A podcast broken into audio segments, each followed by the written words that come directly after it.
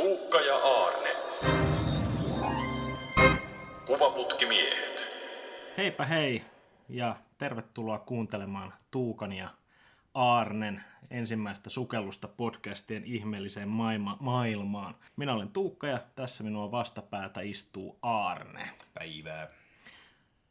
Näin, me päätimme ottaa ensimmäisen podcastimme aiheeksi elokuvat ja ehkä ne tärkeimmät elokuvat sieltä ikävuosien 5-12 väliltä, noin niin kuin suunnilleen. Puhutaan lapsuuden loppuhetkestä ja ehkä nuoruuden tai varhaisnuoruuden alusta. Näin on. Ja sieltä löytyy yllättävän tämmöiset, niin kuin, sanotaan, että Arne valitsemat elokuvat on aika pitkälti semmoisia elokuvia, jotka voisivat ihan hyvin löytyä minun listaltani. Siellä on paljon sellaisia klassikoita, tai klassi, niin kuin ehkä niitä sanotaan niin kuin, niin kuin nuoruuden lapsuuden klassikoita, mitä itsekin Kaiholla muistelee. Kyllä mä voisin tuosta sun listasta sanoa melkein samaa, että muutama poikkeusta lukuun ottamatta, niin nämä on varsin tuttuja elokuvia. Kuvaputkimiehet. Ei puhuta höpistä siitä enempää, hypätään suoraan elokuviin. Ja Arnen ensimmäinen elokuva on. Heti rikon muokkaamiamme sääntöjä ja puhun elokuvasarjasta, trilogiasta oikeastaan. Star Warsseista numeroita 4-6 tarkoitan. Mulla oli itse semmoinen mielenkiintoinen tilanne, että mä näin, ensimmäinen Star Wars-leffa, minkä mä näin, niin se oli Jedin paluu. Eli kutosleffa. Sen jälkeen mä katsoin sitten nelosen ja sitten Imperiumin vastaiskun. Musta tuntuu, että mä oon itse aloittanut, lainannut joskus naapurin Tommilta telkkarista nauhoitetun Imperiumin vastaiskun, joka oli ensimmäinen, jonka näin. Ja en siitä juurikaan mitään ymmärtänyt. Muistan, kuinka ala-asteella keskusteltiin siitä, että Darth Vader siis kuristaa näitä mm. muita tyyppejä sen takia, että hän saisi niihin omiin happisäiliöihinsä happea. Tähän tällaista mystismaagista keskustelua tästä aiheesta käytiin läpi. Mutta sitten myöhemmin lainasin äh, tämän Special Edition boxin ystävältäni Heikiltä. Ja pidin sitä lainassa varmaan puolitoista vuotta ja niitä tuli katsottua hyvin, hyvin usein ja antaamuksella yhden kesän muistan, kun katsoin Jedin paluun varmaan kaksi viikkoa putkeen joka päivä. Mm. Tota, niin kummitäti toi semmoisen kämäisen VHS-nauhan, jolla tämä Jedin paluu oli. Ja sitä tuli monta kertaa luukutettua. En muistaakseni sitäkään silloin hirveästi mitään ymmärtänyt. Se on hämmentävää, kun se on kaksi, kaksi robottia, jotka alussa menee johonkin isoon valtavaan linnaan ja siellä oli joku lihava mato, joka pitää ihmisiä vankeina ja siellä on tanssivia tyttöjä vähissä vaatteissa ja, ja sitten sinne tulee joku outo mies mustissa kaavuissa ja, ja sitten se elokuva siitä lähteekin liikkeelle ja Star Warsin tähtien sodat, niin ne on varmasti ollut siis niin kuin todella suuri sukupolvikokemus niin. Niin. kuin meidän vanhemmille. Ja esimerkiksi silloin, kun minä olin vasta vielä mun äidin vatsassa, niin silloin mun vanhemmat näki näitä elokuvia ensimmäistä kertaa, kun ne tuli Suomeen.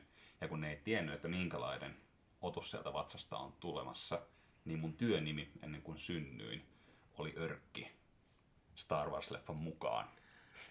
Siis muistan näistä Star Wars-elokuvista sen, että jotenkin se maailma veti aivan huipusti mukaansa ja se nyt on ehkä niiden tämmöinen suuri vahvuus tänäkin päivänä tämän alkuperäisen trilogian, että ne on se juoni on tarpeeksi yksinkertainen mm. ja maailma on tarpeeksi mielenkiintoinen, että se niin kuin ottaa todella helposti mukaansa. Siinä ei ole kovin isoa kynnystä lähteä siihen avaruusseikkailuun jotenkin niin kuin täysillä mukaan. Ja niitä on helppo leikkiä, koska niissä on jotenkin sel- selkeästi hyvä ja paha. Ja, ja kyllä. Ja.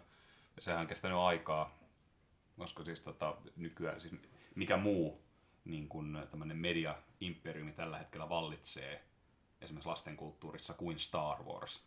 Ne elää legoissa, peleissä, oheistuotteissa, ja tämä nyt ei ole mitään uutta. Sitähän Star Wars alusta lähtien ollut. Yhdessä Skifiä koskevassa dokumenttisarjassa niin näyttelijä, jonka nimeä nyt en kuollakseni kanssa päähän, kertoi, että ensimmäisten leffojen valmistuttua hän istui baarissa George Lucasin kanssa. Ja hän sanoi, että no, mä oon tehnyt tässä valtavat määrät rahaa, mä sanon valtavat määrät mainetta, mä oon tehnyt nämä Star Wars-leffat, ja ne on lasten elokuvia. Ja siinä he sitten yhdessä yhdessä tämän miljonäärin kanssa surivat, että näin oli päässyt käymään, koska se, nehän on hyvin yksinkertaisia. Hyvät vastaan pahat. Mm. Imperiumi vastaan kapinalliset. Ja mehän ollaan kapinallisten puolella. Totta kai. Tai ainakin ka- jokainen selväjärkinen meistä on. No, ja siis nykyään, kun mä oon katsonut noita Lego-mainoksia, niin nykyään se ei nähtävästi ole näin. Yhdessäkin Lego-mainoksessa sanottiin siinä kuluttajalle, mahdolliselle ostajalle, että, että tässä on tämä Snowspeeder ja tässä on tämä AT-AT. Päätä puolesi. Tämä on mun mielestä ihan väärin. Niin ka- kaikki, kaikkien meidän pitäisi olla kapinallisia, mutta siis, mi- siis Darth Vaderin hahmo on vaan niin loistavasti tehty. Se on semmoinen niin kuin, siis siitä näkee päälle päin jo niin kauas, että hän on täyttä pahuutta, mutta hän on myös sitä todella niin kuin upealla tavalla. Siis koko siis Imperiumin puoli, Mm. niin on tota, tuntuu hassulta vaihtoehdolta kellekään niin kuin siinä galaktisessa järjestyksessä, että, että, että, että he pääsivät ylipäätään valtaan, koska nehän näyttävät kaikki aivan natseilta. Niin. Tota, galaktinen muisti on lyhyt. Mitä tarkoittaa? Tarkoitan sitä, että asiat voi unohtua aika nopeasti. Jos palataan kaukaisesta galaksista tähän meidän maailmaamme ja puhutaan sitten siitä, mikä on vaikea sivuttaa, eli George Lucas pilasi lapsuuteni ty- tyyliset puheet. Joo. Siis eh, Special Edition versiot, minä en, siis to, mä olen, olen niin kuin käynyt aika paljon semmoista niin kuin ajatusleikkiä läpi siitä, että, että ei ole minun asiani sanoa, että mitä, mitä elokuville saa tehdä, mutta kyllä ne mun mielestä on siis pilattu. Mm. Ja mun mielestä se on niin kuin väärin George Lucasilta tehdä niin, koska tota, tota, äh, nämä Imperiumin vastaisku ja Jedin paluu, niin nehän eivät ole hänen ohjaamiaan elokuvia. Eli se on tavallaan aikamoinen temppu tarttua toisen ohjaajan työhön ja sanoa, että sä et, tämä ei ollut niinku täydellinen aikaisemmin, että mun täytyy muuttaa tätä. Totta kai tämä niinku, Olemme lisään tähän paskaa CGI-ta, niin, Niin. tästä tulee sitten. tästä tulee se mun visio mukainen. Vaikka toisaalta ehkä on ollut selvää, että siinä vaiheessa, kun Imperiumin vastaisku ja Jedin paluuta on lähty tekemään, niin on niinku tota... Kai varsinkin kun on nähnyt noita äh, dokkareita siltä ajalta, kun noita leffoja on tehty, niin semmoiset asiat, jotka on vaikuttanut tosi isosti, isosti noihin elokuviin, muun muassa se, että Obi-Wan Kenobi kuolee tuossa episodin nelosessa, Spoileri. sori, anteeksi kaikki, että spoilasin, niin se ei ollut edes niin kuin siinä kuvausvaiheessa, kuvauksien alkaessa niin kuin selvää, että näin tulee mm. käymään. Tai se, että Luke ja Leija on sisaruksia, niin sekään ei ole ollut niin kuin selvillä siinä vaiheessa, kun ollaan Work in progress. niin, ja sitten ka- kaikki, se, tää, niinku, tämmöiset faktat, kun ne nousee sieltä niinku dokkareista selvästi esille, niin se niinku kertoo sen, että tämä Star Warsin maailma ei ole niin hyvin loppuun mietitty, mitä George Lucas haluaa antaa ymmärtää, että miten hän täydensi näitä omia elokuviaan tai tuottamiaan elokuvia. No, mutta toisaalta hän on sitten niin kuin johdonmukaista toimintaa George Lucasilta, että hän peukaloi niitä myös jälkeenpäin, jos hän peukaloi niitä myös siinä kuvausvaiheessa. Mm. No kieltämättä kyllä siinä niin kuin ehkä tä- tämmöisen niin kuin kahvan voi nähdä, mutta se, että kun sanotaan, että, että nämä on ne elokuvat, mitkä George Lucas halusi tehdä, mm. niin ei se pidä paikkaansa. Tai että, että, että se visio olisi ollut mukaan George Lucasille niin selvä. No, ehkä tämä on kysymys, johon vaan George Lucas itse voi, jos haluaa tai kykenee vastaamaan.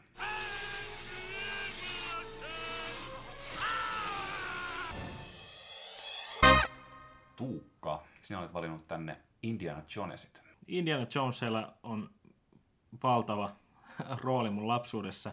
Ei niinkään sillä, että olisin katsonut niitä valtavasti, mutta olin aina todella vaikuttunut Matinkylän videovuokraamon hyllyssä tuota, tuota, lepäilevästä ää, Tuomion temppeli elokuvasta. Ja monta, monta kertaa, mielestäni niin kuin kuukausia ruinasin äidiltä rahaa, että saan käydä sen sieltä lainaamassa, ja äiti tietenkään ei antanut, koska oli julma nainen. Bless. niin, niin, tota, tota. Mutta sitten kun lopulta kun sain rahaa ja lähdin sitä elokuvaa sieltä hakemaan, etsin sitä kuumeisesti hyllystä ja kävin sitten kysymässä tiskiltä, että anteeksi, että missä on Indiana Jones ja tuomion temppeli, niin minulle kerrottiin, että sitä ei ole enää hyllyssä, koska sillä ei alun perinkään ollut tällä elokuva vuokraamolla ollut lainausoikeuksia, joten siellä oli jonkinnäköinen tarkastus käynyt ja he olivat joutuneet poistamaan ne hyllyistä. Ja olin niin pettynyt. Siis muistan kuinka fiilistelin tätä elokuvaa ihan valtavasti. Kävin se varmaan siis, siis viikkoja kävin katsomassa joka päivä sitä kantta. Pelkästään sitä kantta siellä videovuokraamossa ja mietin, että joku päivä minä tämän vielä lainaan. Tämä on se elokuva, minkä minä katson. Siinä on tuo Indiana Jones ja sitten on jotain muita tyyppejä. Ja ehkä sitten Oletan, tuota, että olit nähnyt ykköselokuvan. En, en ollut nähnyt ensimmäistäkään Indiana Jonesia siinä vaiheessa. Aha.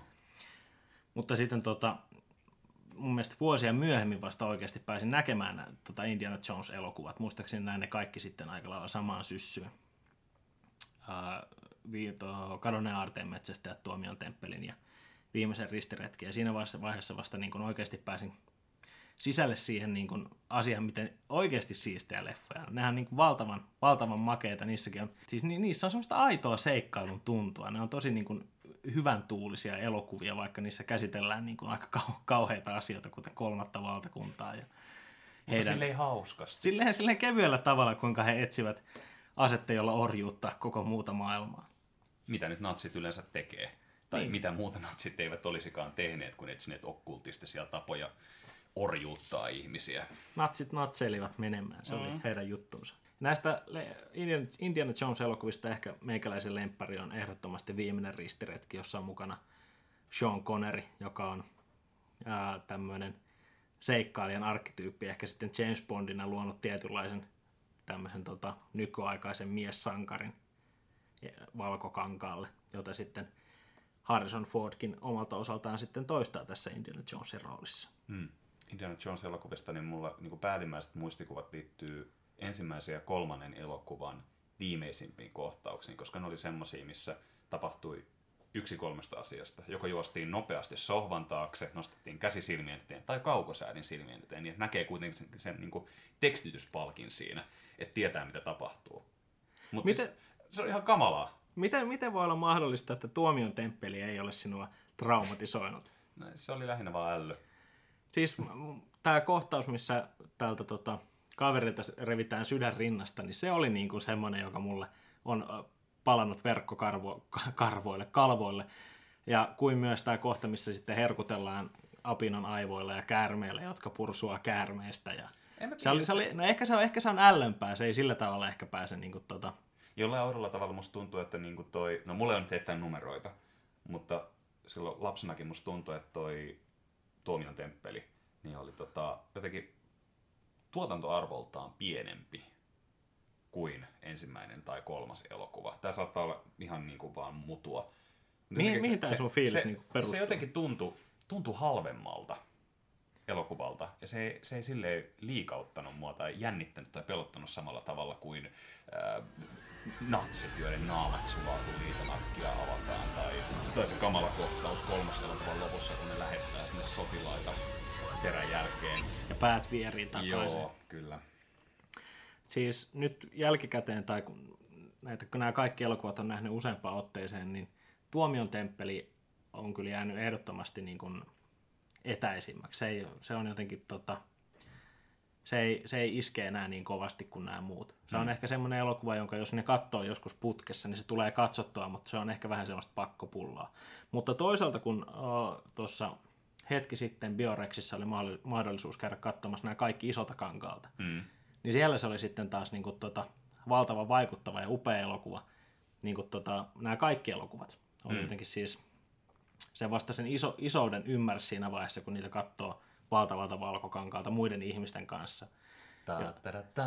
Ja, ja, ja toi John Williamsin upea teema lähtee ta, sieltä ta, jostain pauhaamaan. Ja ihmiset nauraa niin siinä elokuvassa, niin kuin, esimerkiksi tässä tota, viimeisessä, viimeisessä ristiretkessä, niin ihmiset nauro niin kuin, niissä kohdissa, joissa niin kuin itsekseen vaan niin kuin hymähtelee. Ja siinä vaiheessa niin kuin ymmärtää sen, tai se, tai se e-, ehkä ymmärrä, mutta se tunne on niin paljon vahvempi muiden ihmisten kanssa katsottuna. Kaikki leffathan pitäisi katsoa leffateatterissa. Niin, mutta kun elokuvateatterissa on aina niin kuin hirveitä ihmisiä. Niitä muita ihmisiä, jotka eivät ymmärrä tätä kokemuksen hienoutta. Niin, ja kotona kun katsoo yksin, niin voi sitten naurhella tyhjälle huoneelle. Ja jotenkin se kollektiivinen kokemus, ko- kokemus on siinä niin, niin kuin tärkeää. Mä mietin tuosta kakkosleffasta vielä, Tuomion temppelistä, niin ehkä siinä vaikuttaa se, että siinä ei kuitenkaan matkusteta niin paljon kuin ykkös- ja kakkosleffassa. Totta, siinä, siinä pysytään on... tosi pitkälti siinä mm. yhdessä temppelissä tai sen tota, palatsin ympäristössä. Eikä se, enkä mä sanoisi ehkä, että sen, myöskään se pääpahis ei ole yhtä mielenkiintoinen. Sillä hän on jo olemassa valta-asetelma. Mm. Se vaan, hän vain ylläpitää sitä. Ja sitten täältä tulee nämä kolonialistiset sankarit, jotka tuo mukanaan demokratian ja kaiken hyvän, mikä lännessä elää ja vapauttavat kansan ikeestä. Näin, näin, Mutta näin ykkös- ja kolmosleffassa on natseja. Siis, no, siis natsit ovat siis ihan loistavia pahiksia. Ne on, ne on vaan siis automaattisesti pahoja. Ja ne on tavallaan tarpeeksi jo etäisiä silleen, että he eivät ole, niin kuin, he eivät ole niin kuin saksalaisia, vaan mm. he ovat nimenomaan natseja. Vähän niin kuin ehkä nykyään on huomattavissa niin kuin näissä Marvelin uusissa pätkissä ollut, että niin kuin, ö, siis neuvostoliittolaisia, niin heistä py- pystytään puhumaan jo silleen tavallaan niin kuin irrallaan nykyisistä venäläisistä, että voidaan puhua, että mm. neuvostoliittolaiset ovat semmoisia pahiksia. Olkoonkin, että he eivät ole yhtä pahoja kuin natsit, vaikka tappoivat, mä en tiedä, ehkä jopa huomattavasti enemmän ihmisiä Niin, kuin joo, natsit. kyllä, mutta, Mutta kun ne tappaa omia kansalaisia, niin se on enemmän ok kuin muiden maiden kansalaisten tappaminen. Mm. Mutta Indiana Jonesit ehdottomasti sellaisia elokuvia, jotka lämpimästi kuuluvat minun lapsuuteeni ja vielä ihan nykypäiväänkin. Kyllä niitä ehdottomasti haluaa mielellään katsoa uudelleen ja uudelleen. On, on ne sen verran. Ne on hyvin tehtyjä elokuvia. Niissä on, On. Niin kuin leikkaus, kuvaus, musiikki, näyttelijäsuoritukset, kaikki on ihan loistavasti, loistavasti paikallaan. Ne toimii ihan mahtavasti edelleen. Jotkut erikoistehosteet tietenkin niin kuin pikkasen aika purasee, mutta mm. edelleen ne ajavat niin kuin asiansa erittäin hyvin. Mutta siirrytään listalle eteenpäin. Kaksi kovaa trilogiaa käyty läpi, koska neljännestä Indiana Jonesista me emme puhu. Siirrytään yksittäisiin elokuviin. Arne, Joo. mennään, mennään metsään. Robin Hood Varkaiden ruhtinas lienee monelle tuttu leffa, mutta mulle läheisempi on siitä tehty parodia. Nimittäin Robin Hood miehet sukkahousuissa. Sankarit sukkahan. Sankarit sukkahousuissa.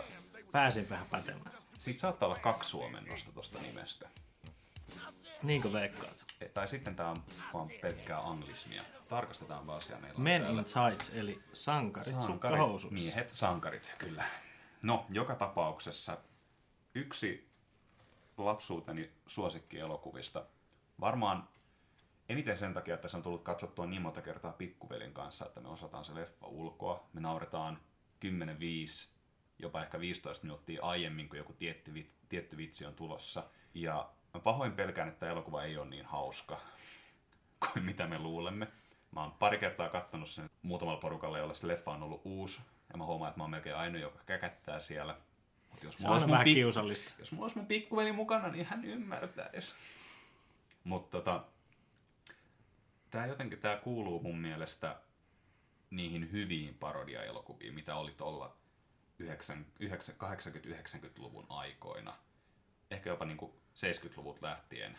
Nämä tota, Airplanes-leffat, alastomat aseet mä luen myös näihin niinku hauskoihin, hyviin parodia-leffoihin, vaikka ei nekään välttämättä enää hirveästi kestä aikaa. Mä en uskaltanut katsoa niitä uudestaan tämän takia.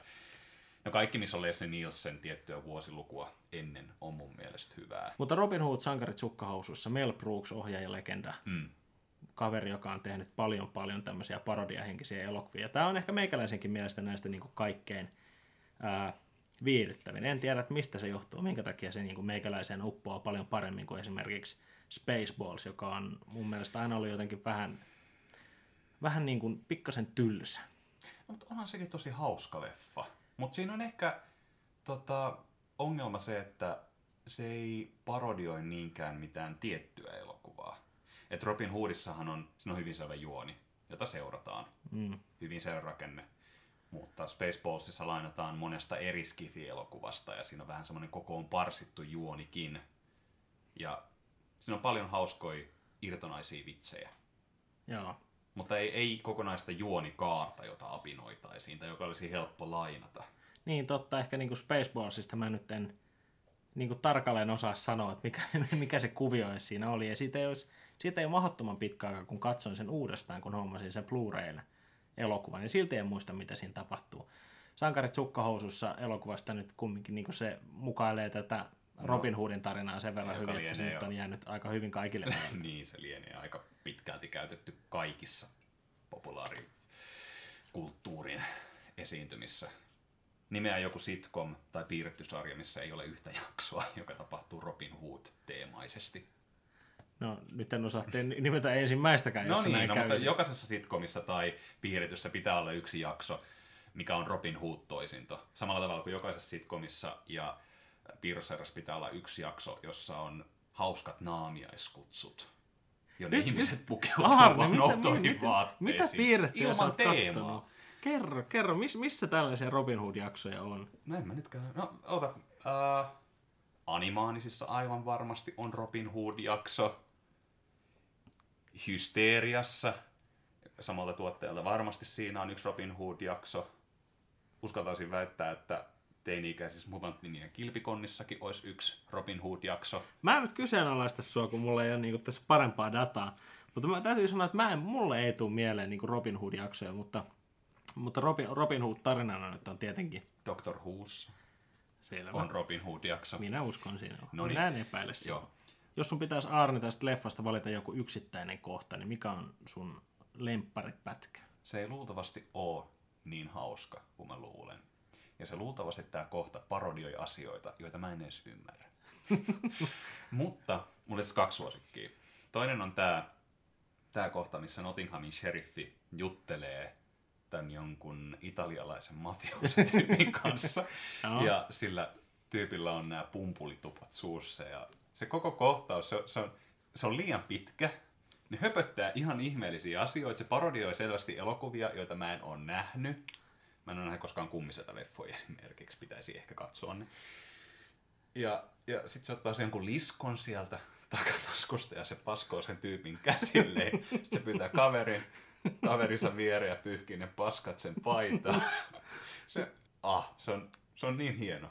Ja toinen hauska kohta on leffan loppupuolella, kun tota, on nämä vastentahtoisen morsiammen häät.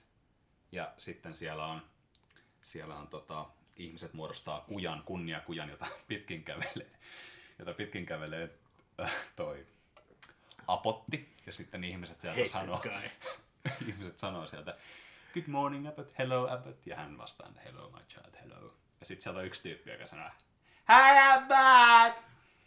ja sitten se apotti vastaa, I hate that guy! Mä en tiedä, miksi se on niin hauska. Ihan helvetin hauska juttu. Mä oon myöhemmin Wikipediasta katsonut, että se, se li, liittyykö se jollain tavalla Abbott Costello-nimiseen henkilöön. Jo, siinä on joku parodia, mitä mä en tiedä. Se on vaan ihan helvetin hauska. Siis niin, jo, jo. Siis monet, monet näistä, niin kun, kun taas parodioidaan tätä Kevin Costnerin elokuvaa Varkauden ruhtinas, Mm. niin siellä on monia tämmöisiä viittauksia, jotka mä silloin niin pentuna nauroin ihan hillittömästi, jotka sitten vasta myöhemmin osasin yhdistää, niin kuin, tuota, kun näin tämän niin kuin alkuperäisen tämän äh, Sankarit sukkahousussa leffan jälkeen. No. Mutta hieno, hauska elokuva. Siinä on todella paljon hyvää. Kuka, kuka oli tämä pääosan esittäjä tässä elokuvassa? Hän on siis, niin kuin, hän on siis todella sankarillisen näköinen. Hänessä on niin kuin, aitoa semmoista niin kuin Errol Flynn-tyylistä. Tota, Eikö hän ole Top Gun-leffassa? ää, hän, Vai hän on hän siinä tota, hot, hot, hot, ei, ei, mikä se, Hot mikä Shots. Hot Shotsissa, Aa. siinä hän on mukana. Siinäkin hän on hyvä. Sekin on hyvä leffa muuten. Se on, se oli, se oli hyvin lähellä päästä tälle listalle niin kuin meikäläiseltä mukaan, koska Mm. se on niin kuin niitä tota, parodia-elokuvia, jo- joita meikäläinen useaan otteeseen katsoi telkkarista nauhoiteltulta VHSltä ja heti kun löysin ne DVD, niin se oli pakko hankkia itselle. Se, oli, se on hauska elokuva. Kuvaputkimiehet. Batman lienee sinulle esikuva. Mm, esikuva. Jonkinlainen idoli. No idolisankari sanotaan Jumala, näin. sankari, esikuva, Otto isä. Olisitko joskus halunnut olla Robin? Itse asiassa joo. Silloin No. kun olin, olin lapsi, olisin halunnut mieluummin olla Robin, mutta se ei johtunut niinkään niin kuin Batmanin läsnäolosta, että olin halunnut, halunnut hänet niin kuin henkilökohtaiseksi mentoriksi. Niin ei, ei sunkaan näin, vaan koska jotenkin aina, aina tykkäsin enempi niistä niin kuin sidekickeistä. Ne olivat mm. minun mielestä jotenkin kiehtovampia. Mutta olet, olet valinnut tänne yhden Batman-leffan. Ja yhden Batman-elokuvan ei sen takia, että se olisi paras, vaan sen takia, että se on niin kuin, juuri täältä niin kuin nuoruusvuosilta se niin kuin tärkein. Ja se on Batman Forever, eli 95 ilmestynyt Joel Schumacherin ohjaama Batman-pätkä. Mm. Elokuvassa Batmania esittää Val Kilmer, ää, kaksinaamaa Tommy Lee Jones, ää, arvuuttaja on Jim Carrey siinä niin kuin naaman vääntelynsä huippu, huippuvaiheessa. Tämä on niin kuin jatkoa näille Burtonin tekemälle kahdelle Batmanille, Batman ja Batman paluulle, jotka oli tosi synkkiä, mm. tosi niin kuin tämmöisiä go, tämmöisestä goottiestetiikasta ammentavia Oliko leffoja. Burton, oliko Burton vielä mukana tässä elokuvassa? Burton on tässä, oli tässä leffassa mukana tuottajana. Joo. Käsittääkseni tässä kävi vähän semmoinen juttu, että leluvalmistajat ja yhteistyökumppanit, kuten McDonald's, niin ei ole hirveän tyytyväisiä tähän Batman, Batman paluuseen, koska se oli niin, niin hävyttömän synkkä. Ehkä sairaskin. niin, no ehkä joltain osiltaan, kun elokuva, joka alkaa sillä, että lapsi heitetään viemäriin, niin se on vähän, se ei niin kuin voi olla mitenkään hirveää mieltä ylentävä. For kids! Niin, niin. Mutta tästä sitten pää, studio Warner Brothers päätti, että nyt tehdään jotain vähän muu erilaista. Ja tämmöinen goottiestetiikka vaihtui ää, Las Vegas neoniin ja, mystiseen tämmöiseen niin kuin, Pyöriviin valoihin ja joo, tämmöiseen jotenkin kaupunkiin, jonka sähkölaskun pitää olla hävyttävän aivan, aivan valtava. Ja siihen nähdään, että miten kaikki näyttävät siltä, että he ovat matkalla reiveihin, niin yllättävän vähän siellä kumminkaan reivataan. Niin, Suurin ammattikunta on valotaiteilijat. Niin, siltä se vähän vaikuttaa. Oikein tiedät, mitä tässä elokuvassa haettiin tavallaan tyylillisesti. Että selvästi haluttiin vähän keveämpää, mutta silti haluttiin pitää tämmöinen synkkyys. Ja sen jälkeen sitten tulee tämmöinen omituinen miksi, joka on ehkä tavallaan niin kuin visuaalisesti jopa ahdistavampi mm. kuin tämä alkuperäinen, jossa kaikki oli oikeasti vähän harmaata ja tummaa. Nyt täällä on tämmöisiä värivaloja ja kaikki näyttää semmoisella vähän semmoiselta niin kuin kieroutuneelta kaupungilta, vähän niin kuin ehkä jopa uh, Blade Runner-tyyliseltä. Huono trippi. No erittäin huono. Erittäin huono ja hirvittävä, hirvittävä niin kuin matka jonnekin tota, tota, alitajuntaa. Jollain tota, niin oudolla tavalla se, sit kun miettii sitä seuraavaa elokuvaa, Batman ja Robin. joo, niin tämä jollakin tavalla mun mielestä jää vähän puolitiehen siitä elokuvasta. Batman ja Robinhan on siis niin kuin ihan uskomatonta kuraa. Siis se on, se, on, se on todella huono. Minä ymmärsin sen silloin, kun näin sen ensimmäistä kertaa, Joo, että tämä ei ole Kyllä. Se on, se on ehkä niin kuin, se on yksi muovisimmista elokuvista, mitä mm. mä tiedän. Kieltämättä. Tämä on niinku tota, mutta musta tuntuu, että tämä on niinku enempi, enempi semmoinen elokuva, jonka niinku Schumacher halusi itse tehdä. Tuo Batman ja Robin niin on sitten sellainen niinku studion painostuksesta ehkä vielä yliviety siitä, Mm. mitä Schumacher itse halusi tehdä. Schumacher kumminkin niinku, Kummassa elokuvassa tuli nämä nännit mukaan siihen? No mä, mä en ole ihan varma. Siis ainakin Batmanissa ja Robinissa ne on siinä mukana ja siitä niin kuin puhutaan, mutta muistaakseni ne on myös niin kuin, tota, muistaakseni ne on myös tässä niin kuin Batman Foreverissa niin kuin jossain puvussa näkyy nännit. Se on tärkeä osa. Niin tämmöistä, jos puhutaan tämmöistä body armorista. On, on, totta kai. Se tuo, tuo siihen paljon. Se, niistä ja se tuo, tuo sellaista niin kuin pelottavuutta. Se tuo, niin kuin, koska Batmanin hahmo, se pitää olla semmoinen yön synkkä mörkö. Ja jos sillä on nännit, niin onhan se nyt kauhistuttavaa. Niin. Kuinka monta nänniä lepakolla on? Eiköhän niillä, eiköhän niillä ole. Onko siitä kuusi? En tiedä. Mikä- Lopetetaan lepakoiden nänneistä puhuminen. Tommy Lee Jones on ehkä tämän elokuvan heikoin le- lenkki, koska hän, hän, niin kuin, tota, hän tekee parhaansa, mutta jotenkin se överiksi näyttely ei mun mielestä toimi hänellä yhtään. Hän on kumminkin tavallaan Hän on aika kivikasvo. niin. Ja siitä, siitä tulee niin kuin, silleen niin kuin, ei tahattoman koomista, vaan kiusallista. Taha, koska Tahattoman kiusallista. niin, niin kun se, siis tarkoituksena on olla niin kuin koominen tai jotenkin niin kuin mieleen jäävä hahmo. Ja se jääkin kyllä mieleen, mutta se on silleen, niin kuin, että Tommy Lee Jones, miksi, miksi sinä teet no? Se vähän niin kuin köyhän miehen jokeri. Mm. Jota on tässä elokuvassa niin kuin ka- kaksin kappaleen. Totta. Jim Carrey on myös tämmöinen jokerityylinen hahmo, joka nauraa jatkuvasti ja on niin kuin tota sekopäinen, joka ää, tavallaan niin kuin arvottajan hahmosta, niin siitä on saanut aika paljon niin kuin syvemmän käymällä läpi sitä niin kuin psyykettä ja tavallaan mm. siitä, että hän, on, hän haluaa kilpailla Batmanin kanssa ja hän kokee olevansa tätä niin kuin paljon parempi. Mutta se jää niin kuin, pikkasen, pikkasen jää käsittelemättä tässä. Eli Arvottaja mun mielestä ylipäätään on ehkä niin kuin kaikista Batman niin kuin viholliskallerian tyypeistä. Mun mielestä se on jotenkin heikoin. Mä oon ihan eri mieltä. Nimenomaan tavallaan se motivaatio siinä niin kuin sekoilulle on se, että, että hän, hän on sitä mieltä, että hän on Batmania niin vaan, yksinkertaisesti niin vaan paljon parempi. Että se, niin kuin, hän haluaa mitellä sen tota Batmanin kanssa, että hän heittää näitä arvotuksia. Arvoituksia, jotka kuka tahansa voisi ratkaista. Niin, no silloin tällöin. Siis tota, Silloin. no, tässä elokuvassa olevat arvotukset, muistan siis pentunakin jo katsoneeni niitä ja tuskalleeni siinä, että Batmanilta kesti niiden ratkaisuun noin 30 se- sekuntia pidempään kuin kaikilta muilta. Mutta tota, tässä elokuvassa on tämmöinen kohtaus, kun Bruce Wayne palaa niin kuin muistoissaan hänen vanhempiensa hautajaisiin. Ja Jälleen kerran. jälleen kerran. Mutta vielä niin kuin entistä synkempänä tavallaan, kun tässä elokuvassa yksi teema on, on, on se, että Batman käsittelee vanhempiensa kuolemaa ja syyllisyyttä siihen. Mm. Mutta siinä on flashback, jossa on siniset, upeat siniset liekit, kun hän kävelee tämmöisen kirjan luokse. Ja siinä elokuvassa sitä ei kä- käsitellä, koska se on niin kuin, äh, poistetussa kohtauksessa näkyy, että Bruce Wayne nuorena poikana lukee isänsä päiväkirjaa, jossa lukee viimeisenä merkintänä, että Bruce haluaa mennä elokuviin. Me, meitä, ei, meitä ei vanhempina huvittaisi.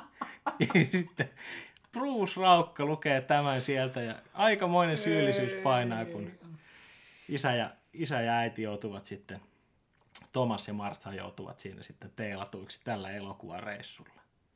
Joka, joka tavallaan siis on niin kuin päälle liimotun synkkää ja syyllistävää.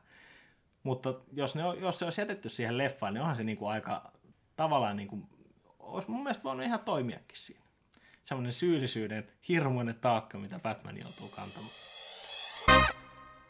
Arne, sinulla on sitten listan seuraavana palikkana viides pätkä. Puolivälissä Kyllä. olemme listaa ja mä olen valinnut tähän elokuvan, johon itse asiassa mulla on aika traumaattinen suhde. Nimittäin päättymätön tarina, Never Ending Story, vuodelta 1984. Niin ihan, ihan iäkäs pätkä. Joo, kaksi vuotta minua vanhempi elokuva. Niin nyt, jotka ei elokuvaa tiedä, niin tämä sijoittuu semmoiseen fantasiamaailmaan, johon Bastian Baltasar Bucks-niminen poika pääsee semmoisen taikakirjan avulla. Tämä elokuva on tota, erikoisefektien juhlaa. Ja tämä nyt on sitä niinku aikaa, jolloin green screen on ehkä justiinsa löydetty. Ja kyllä sitä käytetäänkin sitten aika runsahasti. Mutta tässä on paljon, niin kun, paljon fyysisiä efektejä, nukkeja, nukkeanimaatiota. Tämä on elokuva, jossa on toi, mikä se on se lentävä lohikäärme, karvainen lohikäärme. Onnenpeni Falkor. Aivan. Joka meikäläisellä on jäänyt mieleen. En tästä elokuvasta paljon muista. Olen nähnyt sen lapsuudessa ja olen nähnyt sen sitten niin kuin myöhemmin vielä aikuisena.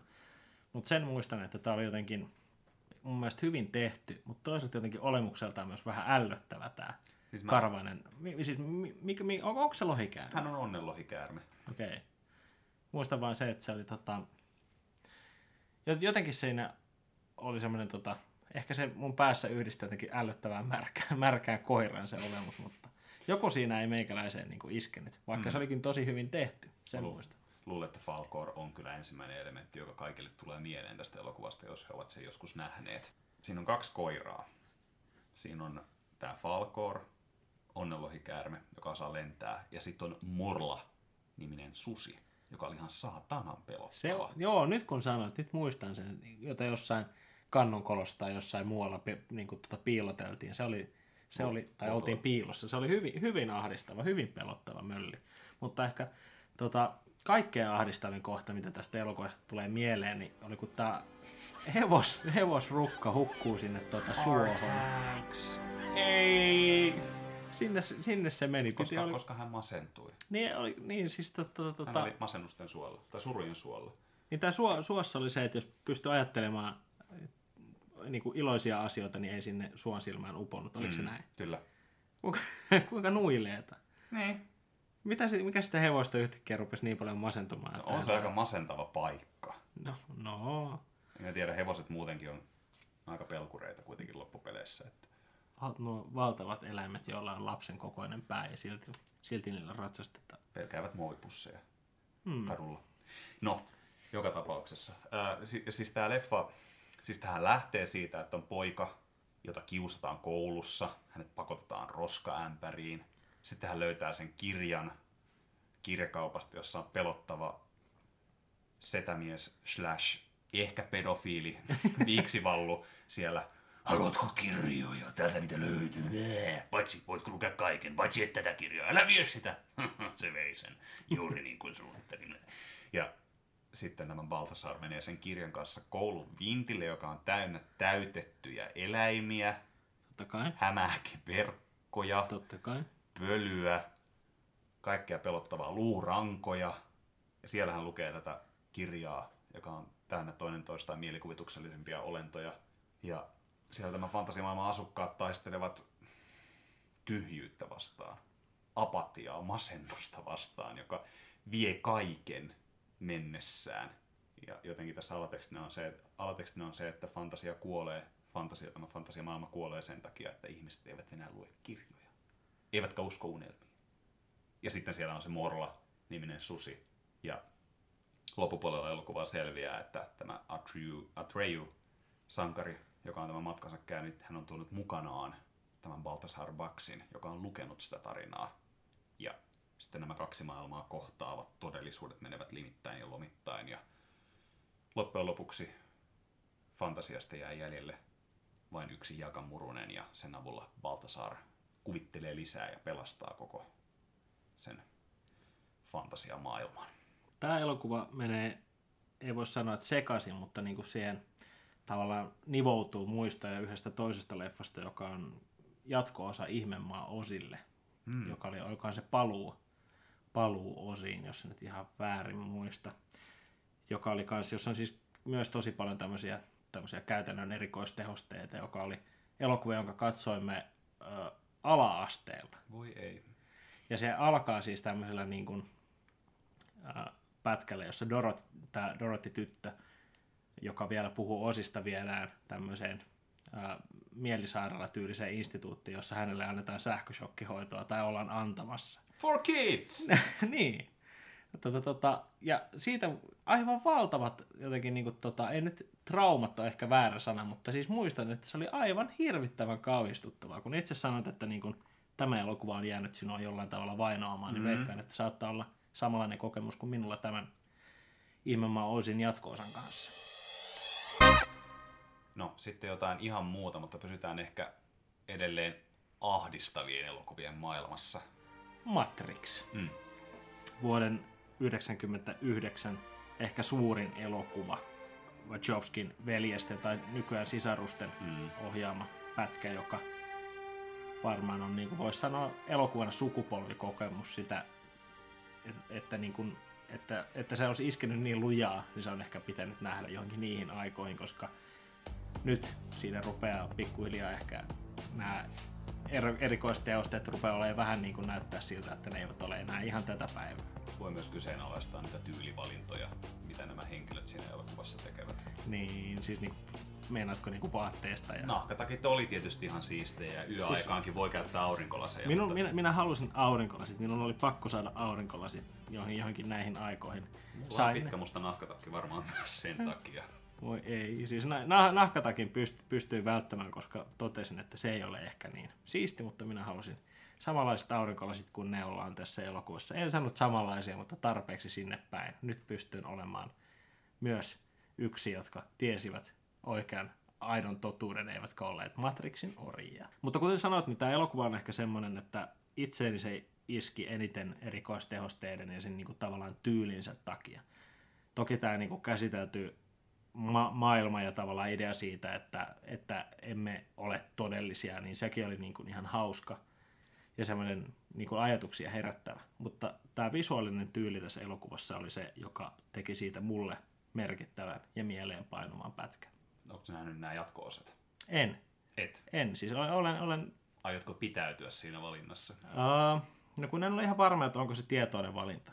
Mm. Että ne, on- ne jäävät katsomatta. Ehkä se Matrix vimma siinä jotenkin ehkä vähän viileni, ei sitten enää huvittanut niin paljon katsoa niitä jatko-osia. Varsinkin kuulin, että ne eivät ole ihan yhtä hyviä. Tai että niissä ei, niin kuin, niissä ei toistu tämä niin kuin ensimmäisen luoma, leffan luoma maailma niin kuin tarpeeksi, tarpeeksi niin kuin, tota, siististi.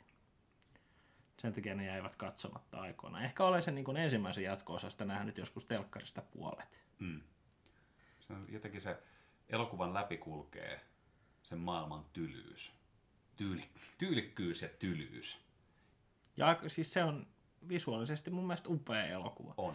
Ehkä se jää vähän, nykyisessä keskustelussa saattaa vähän jäädä se bullet time tehosteen, tehosteen varjoon. Mutta siinä elokuvassa on paljon muutakin kuin pelkästään se. Muun muassa tämä kohta, kun tota, Nioa tullaan jostain muistaakseni hakemaan helikopterilla ja mm. sitten ammutaan tota, tota, pilvenpiirtäjän seinätuusen nuuskaksi. Niin mulla on jäänyt jotenkin mieleen se kuva sieltä alhaalta, kun ne tota, tota, hylsyt sataa sen kameran molemmin puolin ja Hidasta. hidastettuna. Siis siinä oli, siis siinä oli vain jotain yksinkertaisesti jotenkin upeata, jotenkin ehkä kaunista ja tyylikästä. Kuten myös sitten se tota, aula taistelukohtaus, joka on siis aivan valtava, upea mm. spektaakkeli, kun siinä ruvetaan mäiskimään ja ammutaan sinne ja ammutaan tänne ja tavallaan se koko se, ra, miten se rakennetaan se kohtaus siinä, kun Nio tulee sinne aulaan ja metallin, me, metallin tota paljasta ja piippaa ja sä oot ihan niin kuin valmiina, valmiiksi täynnä adrenaliinia, kun sä katot sitä kohtausta ja sitten se takki aukeaa ja hirveä määrä pyssyjä ja sitten piu, piu, piu, piu, piu, piu.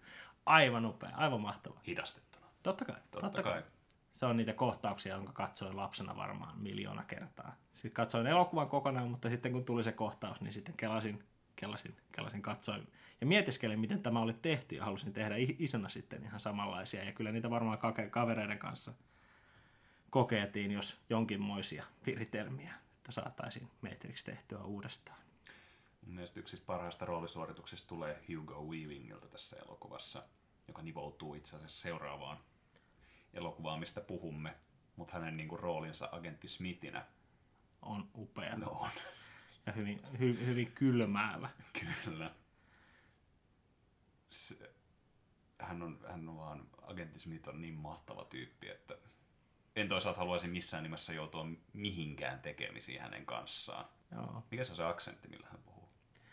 No se on vähän semmoinen tota, tota, kuivahko toimistomyyrä, se aksentti. Hmm. Löytyy todennäköisesti, jos etsitte Wikipediasta, niin kuivahko toimistomyyrä aksentti. Mulle tulee mieleen siis, äh, joka ei välttämättä ole niin kuin leffan tekijöiden osalta sattumaa, niin kuin toi konttorirottien tämä lipevä pomohahmo, joka puhuu myös vähän samalla mm. tyylillä, että that would be great. Ehkä se, siitä tulee meikäläisen mielen yhtymään tähän toimisto, toimisto Englantiin tai tämmöiseen niin kuin byrokraattiin, joka puhuu juuri kuivahkosti sillä tavalla. Kuvaputkimiehet. Ja taas huijaamme. Tämä on nimittäin trilogia. Puhun Lord of the Rings-trilogiasta, jonka ensimmäinen elokuva tuli vuonna 2001. Muistan, Fellowship of the Ring. muistan, kun näistä tuli sellainen pit, tai itse asiassa se oli vähän niin kuin teaser trailer henkinen kaikille näille leffoille, kun tämä tota, uh, miksi niitä nyt sanoisi, nämä sormuksen saattajat siinä kävelee kukkulan yli ja sitten siinä tulee kaikille niin kuin ilmestymisvuosi jokaisen näistä elokuvista. Mm. Se on niin kuin ehkä parhaiten mien, ja, mieleen jäänyt markkinointipätkä tässä näistä elokuvista. Ja nyt on pakko tunnustaa, että mä en ole nähnyt näitä leffoja niin kuin ensimmäistäkään kokonaan. Oho. En ole katsonut. Olen ehkä maailman kaikkein ainoa ihminen, joka ei ole katsonut Lord of the Ringsia. Ja minulla on ne kaikki DVD ja vielä nuo mega super isot paketit. Jossa tulee puhallettava Peter Jackson mukana. Niin, juuri, juuri tämä. Onko tämä oma tietoinen valinta? Ei, ei, siis ei todellakaan. Se on vaan siis, tilanne on se, että minulla ei ole jostain syystä ollut sopivaa hetkeä niitä katsoa. Ja jostain, ne ovat vaan jääneet kulkemaan. Ne on mulla hyllyn päällä odottamassa sitä hetkeä, että mä niihin paneudun. Ehkä mä oon antanut niille kanssa semmoisen arvon, että mä haluan katsoa ne sitten niin omassa rauhassa ja sopivana hetkenä. Kuolin vuoteella. Niin. Nyt on minun aika katsoa. No niin. Tuokaa DVD-soitin. Väärin, mikä on DVD-soitin? Miksi sinä puhut noin? Niin. Miksi minä puhun näin? Miksi, miksi, miksi, miksi yleensäkään mitä? Minä lopetan nyt. Joo. Putkeen katsottuna extended-versiot. Onko ne jopa 10 tuntia, 12 tuntia? Mä oon kerran kattonut ne, katsottiin ne kaveriporukalla. Putkeen. Tekikö Lapsuuden- hyvää? Teki. Mennä lapsuuden kotini Sauniksessa. Ja olin vielä sinne itse asiassa sisustanut sen niin, että siellä oli, oli Lord of the Rings postereita ja sitten siellä oli Lord of the Rings lautapelistä sormus se, tota, niin, pienen kiven päällä sillä tavalla, että siinä se yksi sormus nyt on ja siellä oli vähän action-figuureja siitä sarjasta ja mitäkään meitä oli ehkä kymmenen ihmistä, jotka ahtautu muutaman neljän tilaan hikoilemaan ja haisemaan ja katsomaan niitä elokuvia putkeen. Se oli hieno, Joo, väsyttävää hommaa. Siihen meni melkein vuorokausi. Näin, näin ne pitäisi ehkä itsekin tulla katsoneeksi joskus. Mutta mua niinku tota, häirit, häiritsee, että näillä on tämä, tavallaan semmoinen asema kanssa, että nämä on niinku semmoisia elokuvia, jotka kaikkien olisi pitänyt katsoa. Onko nämä semmoisia elokuvia, Arne? Kerro mulle. No kyllä, toi on, toi on valtava sukupolvikokemus. Ja Minä olen siitä ulkopuolella. ne voit hypätä vielä kelkkaan, kunhan et sitten ala vaan hehkuttamaan niitä nyt sen katsomisen jälkeen. Hei jätkät! Lopri! Sika hyviä! Oletteko te kattonut nämä? Voidaanko me puhua näistä loputtomasti? Joo. Mä lupa, lupaan, että sen ole ehkä minä. Tota, nämä myös muutti leffojen tekemiskulttuuria. Hollywoodissahan oli pitkään ollut se meininki, että tehdään yksittäisiä elokuvia, joissa selitetään hahmojen syntytarinat samalla. Niitä oli edeltänyt jossakin hämärällä 1900-luvun loppupuolella ja alkupuolella tällaisten suurten, suurten megaelokuvien, ehkä jopa trilogioiden aika, pitkien elokuvien aika. Sitten tuli televisio, joka söi elokuvateattereilta katsojia. Ja tämä Taru Sormusten herrasta trilogia, niin tämä oli jollakin tavalla vähän niin kuin paluuta siihen elokuvien kulta-aikaan. Ja ylipäätään kun lähdettiin tekemään tota, tiedettiin, että siitä tulee trilogia, että se tehdään tietyllä tavalla, ja että ne tulee tässä ja tässä järjestyksessä kolmen vuoden välein nämä elokuvat. Siihen pyörii valtava määrä rahaa. Kaikkien oheistilpehööriä, joka jokaisen fanin on tietysti pakko ostaa. Ensin VHS, DVD ja sitten vielä tietysti niin kuin Extended Special Edition DVD, jossa on kaikki hienoudet mukana. Ja näiden tämän niin kuin elokuvan tavan, tavan mukaan nykyäänkin näitä trilo- trilogioita tehdään. Olkoonkin, että suuri osa sen jälkeen tulleista tämmöisistä elokuvasarjoista ei ole ollut ihan yhtä hyviä. On jopa ollut paljon, paljon kuraa ja on ollut yritelmiä, että tehdään nyt tästä fantasiasarjasta, tehdäänpäs tästä fantasiasarjasta ja tosta noin sarja. Mutta sitten kun ensimmäinen osa ei, ei saanutkaan niin paljon rahaa, niin Niin. voi voi, siihen se jäi. Ehkä Nar- Narnia-elokuvat käsittääkseni ovat vähän jääneet tällaiseen niin kuin, tota, loukkoon, että niitä tehtiin, tehtiin jossain vaiheessa ja sitten studiokin vaihtui, mutta saatiinko sitä koskaan loppuun käytyä sitä Nar- Narnian tarinaa? ei sitä ole toistaiseksi saatu loppuun. Ja tota, ne, ei vaan, ne ei yllä samalle eeppisyysasteelle kuin J.R.R. Tolkienin tämä Sormustrilogia. Et siinä missä, missä Sormusten sota on oikeaa sotaa, niin Narnian ykkösleffassa loppupuolella se oli lähinnä kahakka. Aa. No joo, kahakka. Siellä oli erilaiset eläimet vastaan erilaiset hirviöt, jotka hyökkää toisiaan kohtaan. Milloin olet nähnyt tämän Sormuksen ritarit ensimmäistä kertaa? No silloin, kun se tuli, eli 2001. Ja siitä sitten kyllä aika, pit, aika, aika pitkälti elokuvateatterissa käytiin katsomassa heti, kun ne tuli. Et kyllä se oli semmoinen tapaus ja tilanne aina, kun se mentiin katsomaan. Mites Hobbitti? Onko se iskenyt? Mä oon kat- niitä mä oon käynyt katsomassa niin kaksi elokuvaa. Mm. Ja silloin, tota, silloin kun mä ihmettelin elokuvan jälkeen, että minkä takia tuo, se yksi tyyppi teki semmoista asiaa, ka- kaikki muut siinä seuroissa katsoi, että hei, daa, etkö ole nähnyt Taru Sormusten herrasta elokuvia, tai kai nyt olet nähnyt, niin sitten että en ole nähnyt. Ja se, se pilasi multa kyllä sen tota, Hobbitin kokemuksen, että koska siinä oli jo tosissaan tämä oletus, että ka- kyllähän kaikki nyt ovat nähneet Taru, Sormusta her- Taru Sormusten herrasta elokuvat. Sitten mä olin, että en ole nähnyt. Ja Kun mä, siis, kun mä katson sitä ensimmäistä Hobbit-elokuvaa, niin mulla oli semmoinen olo, että tää on nyt se fantasia-elokuva. The fantasy movie. Se fantasia-elokuva, mikä mun olisi pitänyt nähdä silloin, kun mä olin 10, 12. Silloin, kun mä tarvitsin sellaista elokuvaa. Ja se, vaan, se elokuva vaan jatkui ja sanoi, että paljon hauskaa, jee jee, tonne mennään. Mutta sitten kakkos- ja kolmosleffa oli ihan tarpeettomia. Sen jälkeen, kun Smaug kakkosleffassa heräs, puhu, se oli siistiä. Ja se kolmas leffa, joka on pelkkä yksi niin kuin pitkä taistelukohtaus, aivan tarpeeton. Siis mun mielestä ykkö, Hobitti ykkösessä mua eniten häiritsi se, että se niin kuin luuppas. Siinä tuli semmoinen, että olemme kääpiöitä ja hobittia, mm. olemme tässä. Ah, jostain karkuun, olemme turvassa. Olemme äh, hobittia, kääpiöitä ja olemme tässä. Ah, jostain karkuun, olemme turvassa. Joo. Olemme hobitti ja kääpiöitä.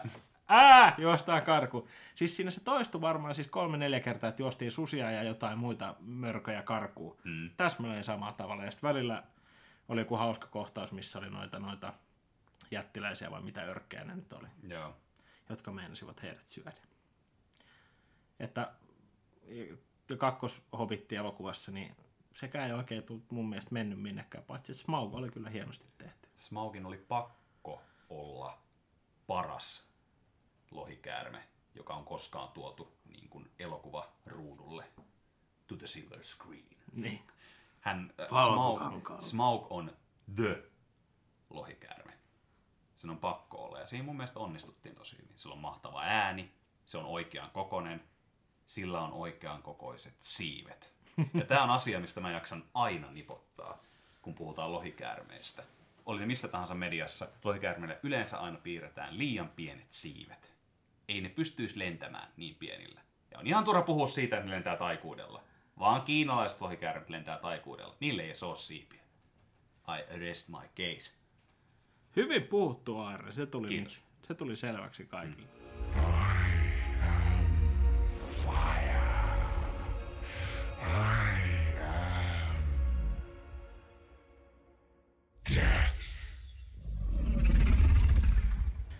Mutta aika pitkälle päästiin jotenkin tähän Hobbitin maailmaan, kun alun perin puhuttiin Taru Sormusta herrasta ja varsinkin tästä ensimmäisestä, ensimmäisestä elokuvasta. Öö, muutamia highlightteja elokuvista. Sanon, että ne pitää oikeastaan katsoa trilogiana. Yksittäisenä elokuvina ne on hienoja. Öö, mutta kakkosleffassa loppupuolella, kun entit hyökkäävät rautapihaan ja pistävät paikkaa paskaksi, se oli niin hieno, halusin silloin pompata tuolista, nostaa nyrkin ilmaan ja huutaa, kyllä, kyllä, luonto vastaan teknologia, puu vastaan teräs, jee yeah, yeah. ihmiset on paskaa, luonto on hyvää, Woo! Tää toimii. Ja kolmosleffassa on kol- oli kolme kohtaa, missä itkin elokuvateatterissa. Ensimmäinen kerta itken siinä kohtaa, kun kotkat Deus Ex Machina vihdoin sieltä saapuu, siellä taistelun loppupuolella. Toisessa kohdassa itken, kun kotkat pelastavat Samin ja Frodon sieltä tuomiovuorelta. Ja, anteeksi, neljä kohtaa, missä. Kolmas kohta, missä itketään, on se kohta, kun kaikki kumartavat Minas Tirithin katolla neljälle hobitille.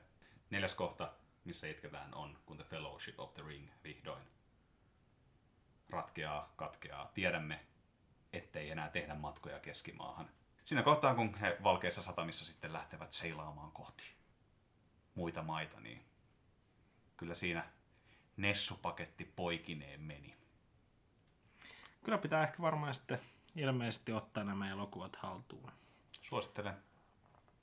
Kirjatkin voi, Taru Sormusterot, kirjat voi, voi taistella läpi, jos sietää kolmea sivullista tarinaa siitä, miten joku yksi tietty lusikka on päätynyt jonkun henkilön haltuun.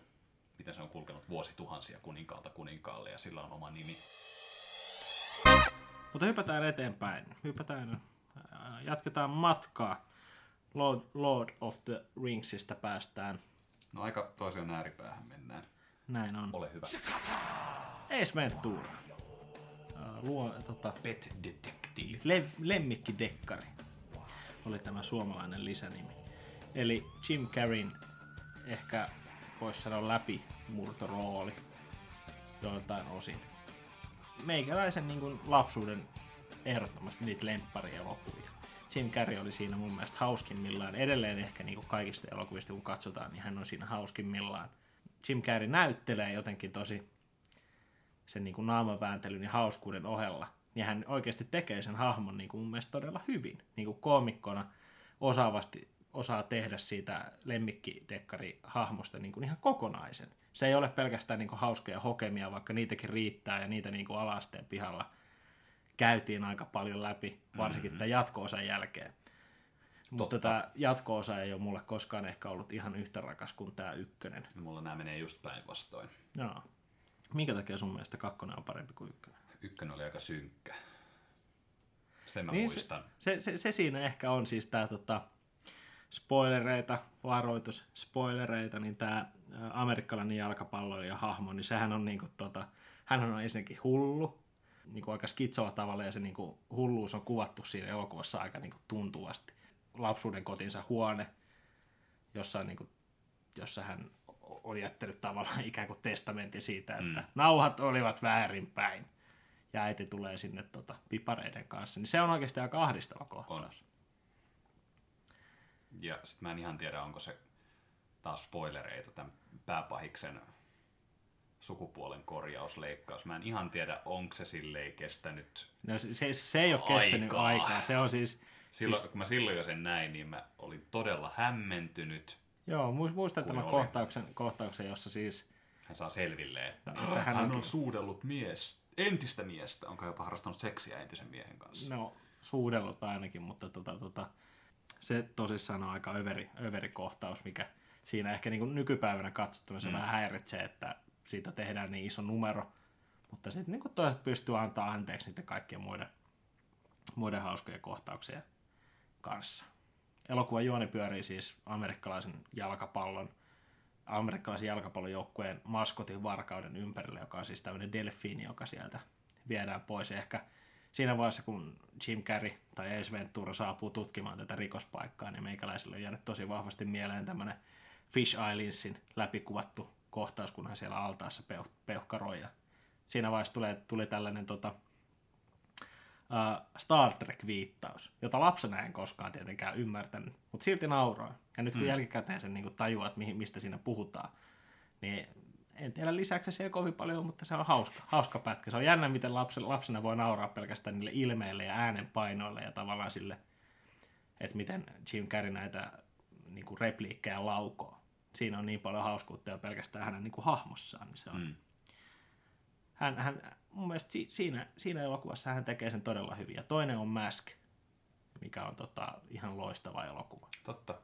Sen jatko-osat ei niinkään. Niitä, niitä, niitä en ole nähnyt. Ne on niin puhdasta paskaa kuin olleen voi. Okei, Älä katso niitä. en, en katso. Excuse me. I'd like to ask you a few questions. God, this is not the time, Mace. If Einhorn come down here and see me talking to you or your ass, I'm history. Mutta Jim Carrey, hauska mies. On. Oli. On. Oli. On. On, siis tota, hän ei ole kyllä tehnyt hetken hauskoja elokuvia. Siitä, tota, tota, en tiedä miksi. Mutta olisi hirveän hauska, jos hän tekisi. Kävikö hänelle vähän sama kuin Eddie Murphylle? Niin siis se, en oikein tiedä, mi- mistä johtuu, että niin nämä jenkkikoomikot tekee tällaisen niin kuin valtavan laskun sit jossain vaiheessa ja tuntuu, että he eivät saa niin kuin hittiä aikaiseksi, eivät sitten niin kuin millään. Eddie Murphyn uh, Delirious stand-up-keikka, joka löytyy, ainakin hetki sitten vielä löytyy Netflixistä, niin se on, se on niin hauska, se on hävyttömän hauska. Noin Beverly Hills-kytät, mm. ne on hävyttömän hauskoja. Kyllä. Mutta Eddie Murphyn uudemmat elokuvat on sitten niin kuin, ei mua kiinnosta edes nähdä niitä. Ne on jotenkin niin, kuin, niin omituisia la, tämmöisiä lasten elokuvia, tai toi, uh, mikähän tämä oli, missä hän esitti tämmöistä ylipainosta naista, ja sitten hänen hintelää miestänsä, Norbit, Norbit, taisi olla se joo. leffan nimi, josta mä olen nähnyt trailerin.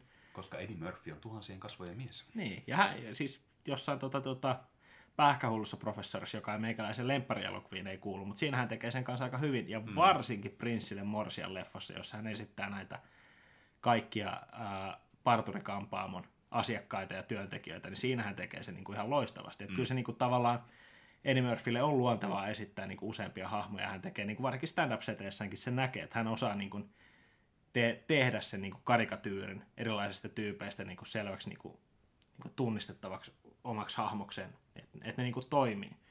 Mutta tämä Norbitin niin kuin trailerissa olevat vitsit, niin ne on vaan jotenkin ihan kökköjä. Niissä ei ole minkäännäköistä semmoista nokkeluutta, mitä Eddie Murphyltä olettaisiin. Mm. Mutta päästiin siis Jim Carreystä Eddie Murphyin ja koomikoista ja heidän myöhemmistä vaiheista. Toivottavasti Jim Carrey tekee paluu. Mä haluaisin, haluaisin nähdä häneltä vielä niin kuin Hän on, hauskan elokuvan. hän on tehnyt vakavampia elokuvia Joo, tässä viime aikoina. Eternal Sunshine of the Spotless Mind, se nyt ei ole ihan viime aikoina tehty, mutta Ei. se on niin tämmöinen vakava elokuva, joka on siis useiden ihmisten, niin kuin, niin kuin, tai pää, siis päässyt tällaisesti niin kuin parhaiden elokuvien listoille. Mm. Kaikkien aikojen parhaiden. joka on tietenkin aika hyvä saavutus se. Siirrytään sitten Ace Venturasta ja Jim Carreystä toiseen, toiseen hauskaan koomikkoon, joka itse asiassa hallitsee näitä kahta, kahta seuraavaa elokuvaa. Nimittäin Austin Powersista puhumme seuraavaksi. Mike Myers, mm. hän on hauska mies, SNLstä. SNLstä tai tavallaan suuren kansan tietoisuuteen ponnistanut, ponnistanut mies. Hävyttömän hauska elokuva. Toinen elokuva vetää vielä enemmän överiksi, mutta se ei ole ehkä yhtä hauska kuin ensimmäinen. Kultamuna, se on jollakin, siis se on mun mielestä näistä, niin kuin, siinä on paras tuotantoarvo tästä trilogiasta. Mutta mun on hankalaa nähdä näitä elokuvia erillisinä tuotteina. Ne jotenkin elää semmosena yhtenäisenä oliona, jossa tietyt samat vitsit toistuu vähän eri tavalla, vähän pidemmälle vietynä. Ja niissä on oma, oma maailma, oma tunnelma, minkä ne luo. Ja Mike Myers on kyllä niin kuin mahtava näissä kaikissa rooleissa, mitä hän tekee. Ja se, miten nämä myöskin ne henkilöhahmot elokuva elokuvalta niin kehittyy selvästi oma, omiksi hahmoikseen. Ja niille, jotka eivät tiedä, mistä puhutaan, niin tota, Austin Powers on tällainen James Bond-pastissi, Mm, ja parodia. Siinä on hyvin paljon James Bondia, mutta myös ehkä tämmöisiä 60-luvun agenttisarjoja. Kyllä. Myös niin kuin, tota, ehkä tietyllä tavalla jopa enemmän kuin James Bondia. Joo. Vaikka tietyt, tietyt, niin kuin, tota, tietyt, tietyt, tietyt piirteet, kuten tämmöiset gadget-tyyliset vim- vimpaimet ja ää, autot niin kuin, toistuvat suoraan sieltä James Bondin maailmasta, mutta ehkä tämä este, estetiikka ja Hmm. tyyli, niin se on ehkä jostain muualta 60-luvulta kuin James mm. Bondeista, joka on kumminkin tämmöinen sliipattu herrasmies ja Austin Powers on tämmöinen räikeä playboy. Kyllä. 60-70-luvun musiikkia, diskoa, groovia, esiavitonta seksiä ja huonosti hoidettuja hampaita. Ää, Mike Myers tekee, onkohan se jokaisessa leffassa vähintään kolme roolia. Ensimmäisessä elokuvassa hän esitti Dr. Evilia ja Austin, Austin Powersia. Powersia. Ja olikohan Fat Bastard vielä mukana? Fat Bastard tulee toisessa elokuvassa Aivan. mukaan. Okay. Ja viimeisessä elo- viimeisimmässä elokuvassa sitten henkilöhahmoja oli neljä. näinhän se onkin, totta. Ja kuten Jim Carrey myös, Mike Myers kyllä tekee näistä niin kuin, hahmoista, niin kuin, kuten oikea näyttelijä tekee, niin ihan oikeita ja kokonaisia tavallaan omassa maailmassaan toimivia möllejä, jotka pystyvät siellä olemaan ja tekemään asioita. Toki ehkä, toki ehkä vähän tommosia niin kuin hokemiin perustuvaa huumoria on niin kuin tästä Austin Powers elokuvissa aika paljon. Mm. Tai ainakin se on sieltä jäänyt ehkä eniten mieleen. Mutta silti mun mielestä näissä hahmoissakin on ihan loistavaa komiikkaa. Mulle että nämä Austin Powers-elokuvat myös, samoin kuin tuo Robin Hood, sankarit sukkahousuissa, niin se asemoituu mulle semmoisia elokuvia, mitä pitää katsoa pikkuveljen kanssa. Me tiedetään taas ne vitsit ennakkoon, me nauretaan ne ennakkoon. Ja sitten me nauraa, kun se vitsi on mennyt, me ruvetaan nauraa seuraavalle vitsille, mikä sieltä on tulossa. Ja onko ne, on, onko nämä kestänyt aikaa? Siis mä, oon Powersit? mä katsoin ne hetki sitten kaikki mm. kolme. Ja mun mielestä kaksi ensimmäistä on kestänyt aikaa paremmin kuin viimeinen, eli tämä kultamuna. Mm. Kaksi ensimmäistä, niin niissä, on, niissä se huumori on ehkä mun mielestä parempaa. Vaikka kolmosessa tietenkin on sitten Beyoncé, Mm-hmm. joka on kyllä. Puolensa ja puolensa. Niin. Mr. Roboto was lying to us. Tell me something I don't know. I open mouth kissed a horse once. Say what? That's something you don't know. Mutta joo, kak, ykkönen ja kakkonen on mun mielestä näistä niin kumminkin ne parhaat. Ei sillä, että olisin jotenkin automaattisesti jatkoosia vastaan, vaan tässä, tässä, juuri tässä tapauksessa se mun mielestä menee näin. Ja onhan Michael Caine esiintyy kolmosleffassa. Totta, tämä Austin Powersin isänä, Kyllä. Joka on täys mulkku. No. Joka, ei, siis Ainakin poikaansa kohtaan. a, aivan hillitön kyrpä. Siis aivan siis niin kuin, Se hänellä varmasti on. niin, no, mutta siis siinä, se ehkä mua siinä elokuvassa häiritsee, että tämä isähahmo on niin, se on yksinkertaisesti isänä niin huono, että mun, tekee, mun on vaikea nauraa sille. Tai siis mulle tulee jotenkin semmoinen olo, että tuota, Well, ei, if you have an issue here, have a tissue. niin. Ja siis oma, oma isäsuhteeni ei ehkä millään tavalla niin kuin tässä heijastu, tai että se olisi niin kuin ongelmallinen, mutta silti mä niin kuin pystyn kuvit, kuvittelemaan sen, että, tai se, mun mielestä se ei ole ehkä enää niin hauskaa. Vaikka kyllähän näissä kaikissa niin kuin, tota, Fat Bastard, joka on mm. niin valtavan ylipainon kanssa pa- painiva hahmo. Hänellä Niin on on, myös herkät hetkensä. niin, niin, että on, onko, se, onko sekään niin hauskaa, mutta kyllä se niin kuin, mun mielestä toimii paremmin kuin tämä, niin kuin, tota, se, että toinen vanhemmista tai isä on niin huono, huono isä. Jostain syystä ei ehkä toimi meikäläisille niin hyvin. Niin enkä tiedä, onko sitten siinä kolmannessa elokuvassa vähän päälle liimattu elementti, koska eihän hän kahdessa ensimmäisessä elokuvassa ole hirveästi isäsuhteestaan puhunut. Niin. Ja sitten se yhtäkkiä tuodaan siinä kolmosleffassa, että ai niin, minulla on näitä isäongelmia. Daddy issues. No, se syventää sitä hahmoa. Mm. Ja sitten tietysti spoilers. Elokuvan loppupuolella totta kai paljastuu, että Dr. Evil ja Austin Powers ovat veljeksiä. Totta kai. Saman kolikon kaksi puolta. Ja uh, Seth Green on tässä, joka esittää Scottia. Joo. Niin on, hän, hän on kyllä tota, tota, Juoksee kuin tyttö. ja on hauska. Ja On. mun mielestä Seth Green on semmoinen, tota, hän ei ole tehnyt hirveästi ehkä niinku leffakomiikkaa tai niissä niinku mahdottomasti loistanut, mutta kumminkin niinku hauska, hauska, hauska mies. Mm. Tämä ansaitsisi ehkä, ehkä jonkinnäköisen mahdollisuuden päästä tekemään isompaa leffaa. Ehkä me joskus näemmekin. Oletko nähnyt elokuvaa Mela hukassa? Olen. Si- itse asiassa meillä kateessa ja siinä muistaa, että Seth Green oli ihan hauska. No joo. Muuten se elokuva oli aika kuraa, mutta... En tarkalleen muista. Mutta vuokrasimme sen vain nimen takia. Aivan. Niin kuin kaikki hyvät elokuvat. Kyllä. Kyllä pitää nimen olla tarpeeksi myyvä. Ja jos hokemista puhutaan, niin kyllä Ace Venturat ja Austin Powersit hallitsivat ala-yläasteen vaiheen. Vielä lukionkin. Oh, behave. Joo. Ja pahoittelen kaikille, että tein tuon niin surkean Austin Powers väännön, mutta niinhän se on vaan pakko. Ja vähän, no, sehän se- tähän samaan settiin vielä Ace Shall we Ventura shag now or shag later? ja Austin Powersin All Righty. then. Siis Ace Venturan. Niin, Ace Ventura. Leikataan nämä pois. Ei leikata. Kuvaputkimiehet. Tuota, tämä oli yhdeksäs kohta. Viimeinen. Ole hyvä. Kymmenes. Ma- kymmenes, kymmenes kohta tällä listalla lapsuudemme, lapsuutemme elokuvista. Mike Myers elokuvassa Wayne's World. Aivan älytön elokuva. Meikäläisen, ra- meikäläisille rakkaan elokuva, mitä on.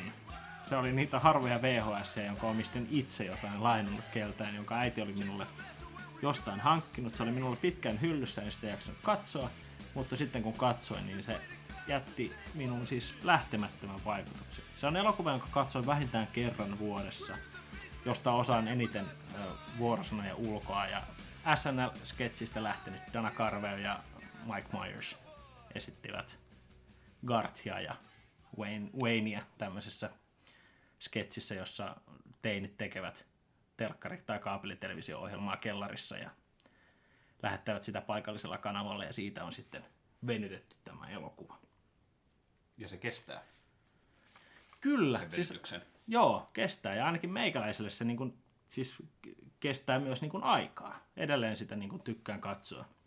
Ja mun mielestä tähän tehdyt hahmot ovat sen verran, niin kuin, tota, tai jälleen kerran niin kuin yksinkertaisia. Paha on paha ja pahalla on niin kuin, motiivit, koska hän on itsekäs paska.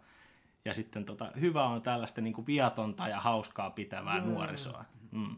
Mutta olematta kumminkaan liikaa tuommoinen niin kuin, tota, surfihemmojen tyylinen ratkaisu. Aa, no.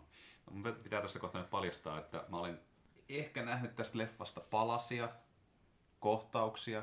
Mä en koskaan nähnyt tätä leffaa kokonaan, enkä myöskään sen jatko-osaa. Ja nämä oudolla tavalla seko... tämä elokuva sekoittuu mun päässä. Mikä se on se kaksi elokuvaa, missä matkustetaan ajassa puhelinkopilla. Bill and Ted. Bill and Ted, kyllä. Ja sitten on joku toinen samantyyppinen, joka myös sekoittuu. Ehkä Weird Science jollain oudolla tavalla. Ja se televisiosarja siihen päälle sekoittuu myös tuohon elokuvaan. Ehkä se johtuu siitä, että niissä on hyvin samantyyppisiä ajankuvan mukaisia rentoja teinejä päähenkilöinä. Niin, vaikka, vaikka Donna Carvey ja Mike Myers nyt hirveästi kyllä niin kuin aito, aidoista teineistä käy missään No ei, en nimessä. mä tiedä, oliko missään näissä muissakaan elokuvissa aitoja teinejä. No ehkä, ehkä, ehkä tota, 20 jotain vuotiaita näyttelijöitä, jotka näyttelee 16-17-vuotiaita. Aivan. Rentoja tyyppejä. Uh, Mike Myers ja Danan lisäksi niin tässä leffassa nähdään Rob Lowe, joka on mun mielestä niin kuin mielenkiintoinen hahmo. ja näyttelijä. Koska mulle vasta niin kun hetki sitten selvisi, että hän teki vuonna 88 siis, hän joutui tämmöisen valtavan skandaalin uhriksi, kun hän tota, tota, ää, jollain, jollain klubilla törmäsi tyttöihin ja päätyi sitten heidän kanssaan intiimin kanssakäymiseen ja tämä sitten videoitiin ja myöhemmin kävi ilmi, että tämä tyttö oli 16 ja toinen oli sitten vähän vanhempi. Ah. Mutta siitä huolimatta Rob Lowe on onnistunut niin kuin tekemään niin kuin merkittävän uran tämän jälkeen. Tämä on siis Wayne's World ilmestyi 92 ja tämä skandaali oli vuonna 88. Mm. Eli siinä on neljä vuotta kulunut aikaa ja hän on kumminkin tässä... Kävikö hän linnassa siinä välissä? Ää, käsittääkseni ei, että tota, tämä ei ollut täällä osavaltiossa, missä tämä tapahtui tämä 16-vuotiaan kanssa heilastunut, niin ei ollut laitonta. Mm. Ja ilmeisesti hän oli kumminkin se puolellaan, että hän oli tavannut nämä tytöt yökerhossa, jossa 16-vuotiaalla ei...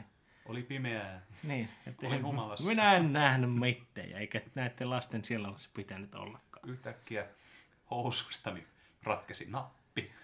Aivan yllättäen Tyttö kaatui. Niin, ja minä kaaduin tyttöön. Olin syönyt vahingossa Viagraa aiemmin päivällä. Luulin päänsärkytableteiksi, tiedätte kuvion. Ja, mutta Rob Lowe, tästä, tästäkin skandaalista huolimatta, niin minun mielestäni jotenkin ihan karismaattinen kaveri. Semmoinen, Ehkä se oli osa syy siihen, että hän päätyi tämän 16-vuotiaan tytön kanssa. niin se voi olla. Hän, Hommiin. ja, mutta hän, ja hän ei ole vanhentunut päivääkään. Hän edelleen täsmälleen saman näköinen kuin Mm. tuossa Benjaminia esittäessään tässä elokuvassa silloin vuonna 1992. Ja tota, tota, sopii tämmöisen niin kuin yrityslimanuljaskan rooliin täydellisesti, joka sitten Waynein kanssa taistelee tästä hänen ja Gaatsin ohjelmasta, kuin myös äh, Tia Carreran esittämästä Cassandrasta, joka on tämän äh, Waynein rakkauden kohde. Ehkäpä se elokuva pitäisi katsastaa. Ehdottomasti kannattaa katsoa. Se on, se on tota, tota, Jos sä katsot lotrit, niin mä katson ne kaksi leffaa. no tehdään näin, tehdään vaihtokauppa. Hei, Arne, olemme läpikäyneet nytten kymmenen, yhteensä kymmenen elokuvaa meidän molempien lapsuuden elokuvalistoilta. Vetelemmekö tässä nyt jotenkin yhteen näitä asioita No voidaan vetää nyt nopsasti? nopsia johtopäätöksiä ainakin sen, että Star Wars ja Indiana Jonesit ovat ehdottomasti yhteinen kokemus. Seikkailuelokuvien aatelijaa. äh, ski- tämmöistä seikkailuja, voisi sanoa, että fantasiaelokuvia. Elokuvia, joissa on selvästi niin kuin hyvä ja paha, niin ne ovat kiehtoneet nuorien poikien mieliä. Joo, harva elokuva tällä listalla oli mikään syvä henkilötutkielma tai epokkidraama. Ää, Jos tähän olisi saanut ottaa mukaan TV-sarjoja tai TV-elokuvia, mitä nyt mietin jälkikäteen, että olisi ehkä voinut tähän listalle tuoda, niin kyllä täällä olisi muutama Poirot-elokuva multa itseltäni ollut, jotka sitten taas tähän aikaisemmin juuri äsken nauramaani kategoriaan olisi kyllä sujahtanut ihan mukavasti. Mutta nämä oli kyllä niin kuin, nämä oli joko, joko seikkailua, jännitystä tai sitten hauskoja elokuvia. No Matrix tekee tässä, se on kyllä vähän niin kuin, se on ihan puhdasta actionia. Mm. Ehkä tuo Batmankin on sitä. Ja toisaalta kyllä tuossa niin tota, Matrixissa skifiä on Mm. myös aika paljon, mutta action-painotteinen elokuva ja sen takia se minun, ja se, se on ehkä se syy, minkä takia se minun listalleni eksyy, koska nuoreen Tuukkaan teki suuren vaikutuksen se toiminnan määrä ja se toiminnan tyyli, mitä tässä elokuvassa nähtiin. Mm. Tuota, nyt jos nostaisin kissan pöydälle, niin kysyisin, että missä ovat suomalaiset elokuvat? Niin, täytyy sanoa, että monia, monia suomalaisia leffoja tänne listalle olisi voinut kyllä päätyä nyt, kun jälkikäteen ajattelee. Siis Pekka, Pät, Pek, Pekka ja Pätkä-elokuvat, jotka joskus kesällä tulivat, niin ne olivat ehkä lapsuudessa niitä ihan ehdottomia lemppareita. Muistan kyllä, että niitä tuli katsottua. Ja toisaalta myös Pekko Aikamiespoika-elokuvat olivat minulle tärkeitä. Ouch. Ja No siis- joo. Okei, Ja- mua, mua hämmensi hirveästi, koska mä en ymmärtänyt sitä aikamiespoika käsitettä. Mä, mä ootin, että missä vaiheessa tässä elokuvasta tulee sitä aikamatkailua. Oletko tosissasi? Minä olin näin yksinkertainen. Olen sinua Aarne. Sama, sama asia jossain ikävaiheessa. Minä olin hämmentynyt siitä, miten paljon televisiosta tulee ihmissusidraamoja. Jota et koskaan sitten saanut katsoa. En koskaan uskaltanut katsoa Voi näitä ihmissusidraamoja, joita tuli kolmelta neljältä iltapäivällä. Marienhof, tuo suuri ihmissusidraama. Maailma oli hämmentävä paikka. Siis äh, Suom, kyllä itse asiassa suomalaisia elokuvia olisi voinut löytää tältä listalta. Voisimme ehkä ottaa asiaksemme tehdä seuraavaksi parhaat suomalaiset elokuvat listat. Joo, mä luulen, että se on ihan mielenkiintoinen haaste. Saa nähdä, että löytyykö sieltä vääpelikörmyjä. Nekin olivat minulle lapsuudessa tärkeitä elokuvia. Totta, nyt kyllä hävettää. Jos ei olla nyt ihan niin julmia heti kättelyssä, niin näissä, No niissä, niissäkin on siis niin kuin, tota, Paljon hyvää. paljon siis suomalaisia huippunäyttelijöitä, jotka tekevät niin kuin, ihan puhtaasti komedia, dro, komedian rooleja niissä. Ja jotenkin niin kuin, hienoja hahmoja. Muun muassa just näissä tota, Vääpelikörmyissä Vesa Vierikko ja Tom Pöysti tekee mun mielestä molemmat tosi hyviä hahmoja, kuin myös Heikki Kinnunen. Mm. Tämä meidän podcasti tällä kertaa oli tässä. Ensi kerralla palaamme suomalaisten elokuvien parissa. Näin on. Hei hei! Moikka! Tuukka ja Aarne. Kuvaputkimiehet.